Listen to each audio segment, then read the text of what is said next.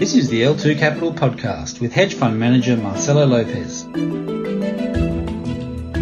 L2 Capital podcast focuses on potential opportunities in the market and brings to your industry leaders and an intelligent conversation about their respective areas of expertise. And now here's your host, Marcelo Lopez. Hello, everyone, and welcome to the L2 Capital podcast. I have the pleasure to talk today to Anas Alhajji, one of the most knowledgeable energy specialists I know of. I have been following Anas for a while now, and his views are very interesting. He's based in Texas, but he's frequently traveling to the Middle East and other regions, so he brings an informed and differentiated analysis when it comes to the energy sector. So, without any further ado, Anas, welcome to this program. It's a pleasure to have you here. Thank you. It's a pleasure to be on. Thank you. Anas, we have a lot of things to discuss today. Uh, the impact of the coronavirus on the oil markets, uh, response from OPEC, shale, IMO, etc. But uh, I would really like to start this conversation by talking about crude quality matters. Uh, you are actually the first person I've heard saying that. Now, could you please explain to us what you mean by crude quality matters and how investors should think about it? Sure. The problem we have is the International Energy Agency, the IEA, and OPEC, and the Energy Information Administration in the US, EIA, they all predict, like the, I'm going to use the expression of the IEA, explosive growth in shale oil production in the United States over the coming years. And they believe that that growth will be more than the growth of global oil demand, which means that shale is going to cover all that growth in the coming years. And we have flood of oil. That is not correct for the following reason. The first one is we don't have enough refining capacity to refine that oil. Shale is light sweet, super sweet, and condensates. We already maxed out in the United States on refining. We call that refining wall. So we have reached the refining wall, and that's why the U.S. exports all the additions in production. Remember this, that the U.S. still import between 6.5 to 7 million barrels a day. So if they have enough domestically, why U.S. refiners are importing the foreign oil? They are importing it because it's a completely different quality they need to match their configuration. So the same way we reached a refining wall in the United States, if shale oil production in the United States continues to grow as the IEA expects in the coming years, then we are going to have a refining wall worldwide. At that point, the US cannot export any additions. And if their forecast is correct, then prices within the United States are going to collapse. So we're going to have a massive price differential between the international price and what's going on in the United States. And therefore, shale producers are forced to cut production and therefore they cannot ma- match the forecast of the IEA. The IEA response is don't worry, refiners are going to invest more, expand, and they are going to handle that light sweet crude. Yes, we've seen some expansion, we've seen some flexible capacity basically being switched from medium to light, but the IEA here is missing the point. It's not really about refining capacity. It is about future demand for oil. Most of the growth in future demand is for heavy products.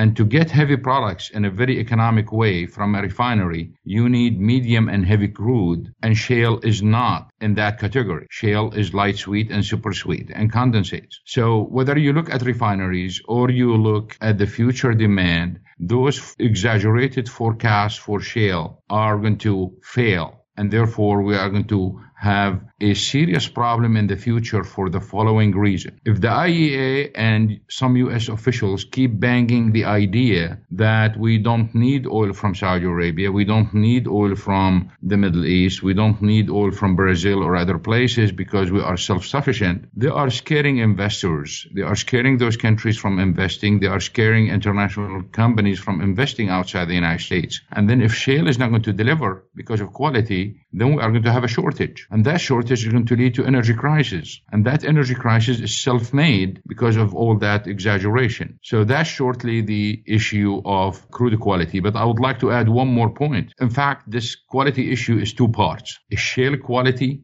issue and then crude quality issue. Here is why. Shale wells are gassier and they are getting gassier. If you look at the impact of that quality, shale companies are hammered today their stocks are hammered. Investors are running away from shale, not because of current oil prices. It's because the amount of gas and natural gas liquids that's being produced. Natural gas in the United States today is either flared, sold at a negative price, or sold at a very low price, like almost slightly below $2, which is extremely cheap. NGLs lost 50% of their value. So if you look at what is produced from a well, whatever left from a well, which is classified as light sweet crude, is probably 45 to 55 percent. That's it, and the rest of the well basically has almost uh, no uh, no value. And all the additions has to be exported, and the only way you can export it if the differentials are high enough. So there are all kind of problems with shale. We already seen it. So the crude quality hit really hard last year, and it will keep hitting until shale production slows down or decline. Got it. Brilliant. Thanks for that. So, um, going back to to uh, more recent things, oil markets are down this year, and OPEC is expected to respond. What shall we expect from this? And um, is it possible that Saudi Arabia responds unilaterally with a cut, for instance? First of all, I, I have a series of tweets that I already wrote. I'm going to tweet it uh, shortly after the program. We have a serious problem right now. And the problem is this is unprecedented crisis. And if you look at the oil market in the last 50 years, we faced a serious problem with unprecedented crisis because with unprecedented crisis, no one, even the top experts, have experience on dealing with the crisis. So we have, in a sense, a toolbox that we resort to to solve the problems. And if people do not know how to use the toolbox, then they are going to get the wrong results and the wrong estimates. Now, some of them might get it right simply because a broken clock is right twice a day. but even the economists who know how to deal with it and they know, or, or at least know how to deal with the tools and which tools to use, they have a problem because they never had the experience. This is unprecedented case. And OPEC Technical Committee, which is meeting in Vienna today for the third day, just extending the two days that they agreed on to the third day shows you the problem. They heard from many experts. And the reason why they extended to the third day is they got a spectrum, a wide spectrum of views and estimates. And all of those are experts. So you are getting something from 2 million barrels a day to 3 million barrels a day. So if experts cannot agree and the differences are big, how policymakers are going to act and respond? That's because this crisis is unprecedented and some of the forecasts and the estimates basically are coming from people who never seen the toolbox or they never used, never knew how to use the tools. So that's the first problem. The second problem is uh, OPEC have to be very careful and that's why they are extending, the, taking their time right now because they don't don't want to overshoot the market. Overshooting the market is not good for OPEC. It's as bad as the surplus. So they have to be very careful in this case. At the same time, we have a presidential election in the United States. So if you overshoot the market, you are going to end up with some other issues. The idea that they are flexible and they, if they overshoot the market, they can correct it. People should realize that OPEC and Saudi Arabia in particular, they care about their, their reputation. If they keep flip flopping on the issue, then no one will believe them in the future. So we have to bear that in mind. The situation right now is whatever I say right now, this is just a guess like any other guess in the market, simply because we don't know. We never been in a situation like this. All we know that jet fuel demand declined substantially because of canceled flights. We know that there is some demand canceled because buses and other things are not running. We know that uh, some factories stopped and uh, thousands of shops being closed and people are not going to shopping malls. So that reduces demand. By how much? Well, we will not know exactly until after the fact. My estimate, and again, it is uh, just like any other estimate, so I'm not going to put any other weight, any more weight on it. My estimate in February is that demand will decline by about 1.1 million barrels a day globally because of the global impact. We have to realize that the largest tourist groups in the world are coming from China. So we have very high rate of vacancies in countries like Egypt and Italy and other places where they are known for their tourism activities. And at the same time, China is a tourist destination too. So that's going to play a big role in terms of impact on spending and uh, GDP uh, growth. We can calculate most of those, but there is another problem in the market today. We have to distinguish between consumption and demand. Many of those analysts who are putting numbers out there they cannot even distinguish between the two. At the end, the demand of oil for China, demand for oil in China may not be that low as some people are saying for a simple fact. Yes, everything we talked about, tourism, cancellation of flights, the cancellation of uh, bus tours and all this stuff, uh, cl- closure of stores, that is consumption. But what if China stored all the surplus? Once you add the storage, that's demand. So at the end, we may not see a decline, a large decline. And therefore, probably the most accurate uh, conclusion here is the decline in demand for oil in China is not going to be as severe as the decline in consumption in China. Got it. And that's why OPEC is very confused right now what to do because the fear of overshooting the market is real. And on the other side, the market is going to behave in a way where if some ships basically are diverted from China, they are going to be sold somewhere else. Sure. So it is a very confusing situation. And uh, yes, I do have an estimate uh, for the decline, but I don't have faith in that estimate, just like I don't have faith in any other estimate. Great. So uh, thinking a bit more ahead in the year, oil prices have come down a bit now, but uh, there's still uncertainty in the markets. Uh, as you mentioned, supply is not growing as much. We are seeing a loss of production in Libya, Venezuela, Iran. Uh, Brazil and the US should not grow as much as people think. And, uh, and the demand, again, um, after this blip in China, of course, is probably going to increase steadily, um, should actually uh, increase more now that prices came down. What are your views for oil this year? And uh, what needs to happen for oil prices to go up? Before I answer this question, let me point out a very important point. One of the problems why the uh, decline in production, I think we lost about 1.6 million barrels a day from um, uh, Libya and Kazakhstan and Iraq, uh, probably about a million from Libya. The reason why the impact was uh, small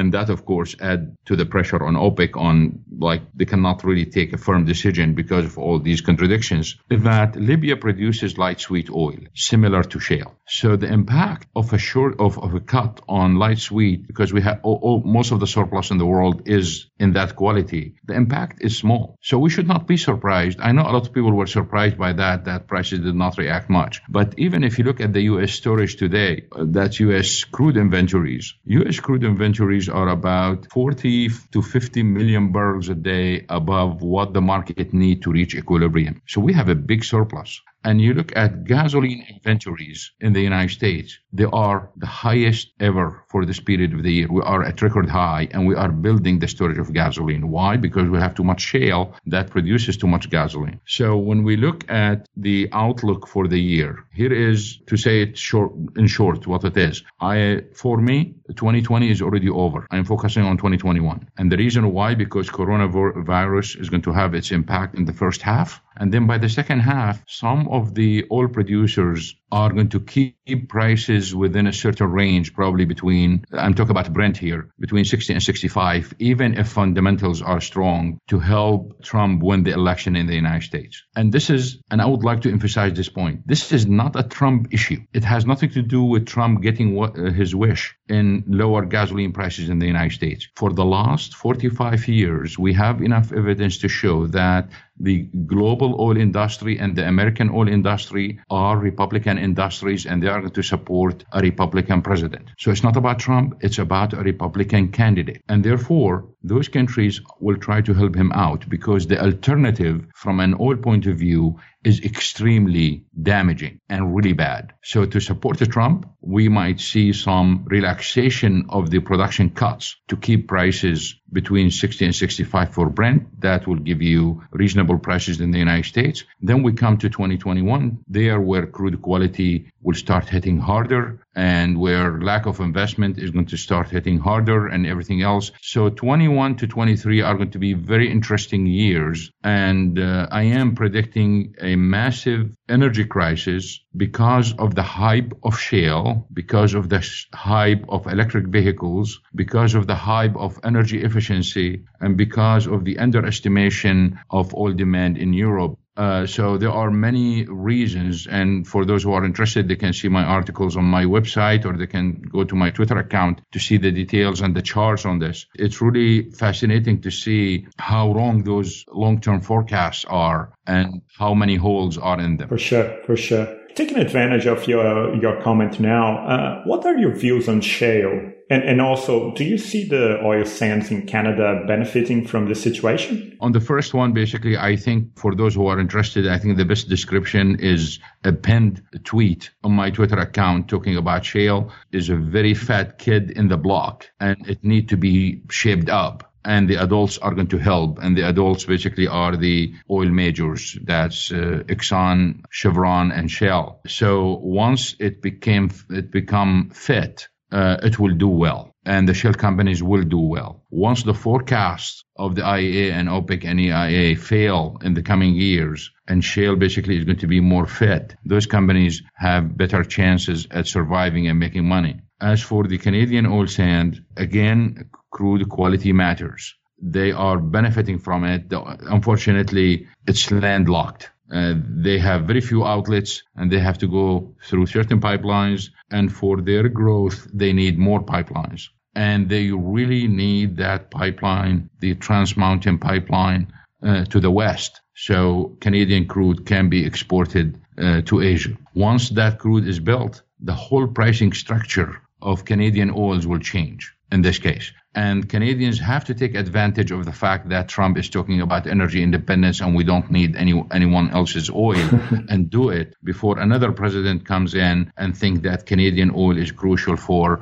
U.S. energy security. Got it. Got it. So uh, all this talk of the coronavirus, you think is going to fade by, well, the effects at least of the coronavirus will fade by mid-year? This is unknown, and whatever I said is just one opinion among many. Uh, just like uh, how the uh, trade wars impact faded, it seemed like almost, and, and the Abqaiq attack in Saudi Arabia faded, and the attacks on oil tankers faded, the loss of uh, Libyan oil impact faded. It seemed like everything is fading away, and this will be just one of them that will fade away. Do you think that the impact of IMO 2020 uh, will be felt by the market soon, or or it's just going to fade as well? Well, the impact is already there. I think this was one of the most misunderstood uh, myth last year because some people thought this will create a market for shale and they did not know that crude quality matters. We already seen the impact in the differentials of certain products where some products basically sold at record high prices. Uh, so the impact is there and uh, uh over time it will fade away as refiners and ships basically uh, use kind of some sort of standardized fuels because we are going through that phase right now until everything becomes standard.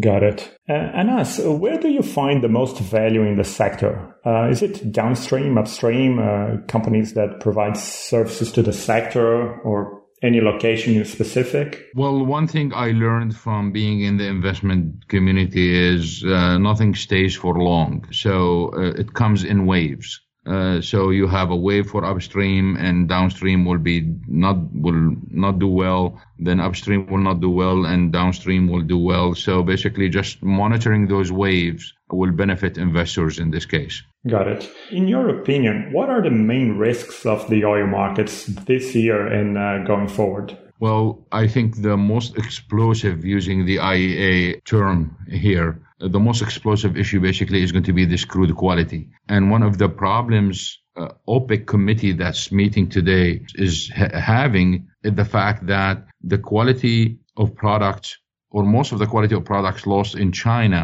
comes from medium and heavy crude, while the, most of the lost crude in the market is coming from Libya. They are completely different markets. So they cannot count the loss of Libya against the loss of China because they are apples and oranges. So crude quality basically is going to be the big thing. And I think this is going to hit really hard, harder than what we've seen in the past few months. Okay, okay. So, uh, Anas, you, you mentioned before that uh, we are heading to an energy crisis in the world. When do you think it will occur? And uh, is there a way to avoid it now, or, or is it too late already?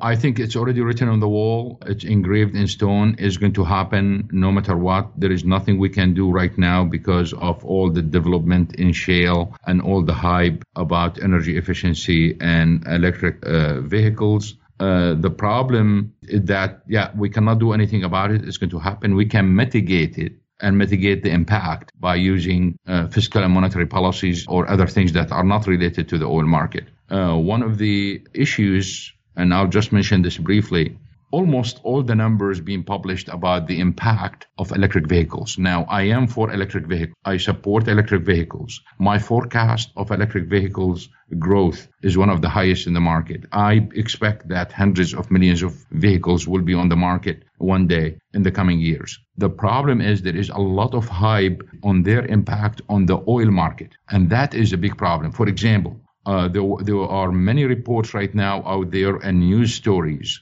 that are saying how much electric vehicles displaced, how much oil they displaced. The problem is, if you look at how much oil electric buses in Los Angeles displaced, they give you a number. The fact is, the impact is zero because LA switched to natural gas bus- buses the compressed natural gas, CNG, a long time ago. So how in hell those guys are counting CNG as diesel?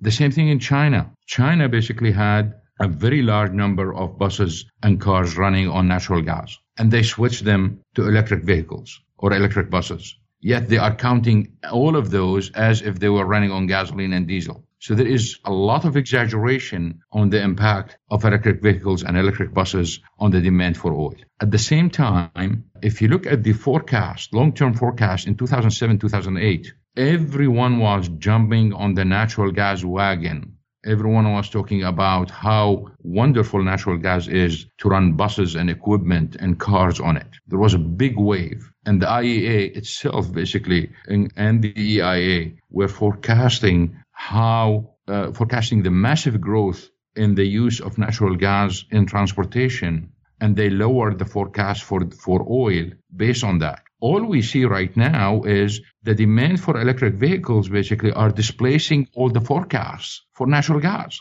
It's not an addition to what was forecasted in the past. And therefore, the forecast of oil demand in the future in the next 20 years uh, is, is false they are under, underestimating demand for oil significantly. And if shale is not going to deliver, we are going to have a big gap. How we are going to fill it? They already scared investors. They scared oil producing countries because of the massive growth in shale. So we are going to hit, uh, we are going to reach a time when the gap between supply and demand is going to be very high. Got it. Anas, again, it was a pleasure to talk to you and thank you for coming to this program and sharing your insights with us. It's a pleasure. Yeah, I know you're in Dubai today and you, you have a busy schedule in the Middle East this week and I appreciate you taking the time to talk to me. You're welcome.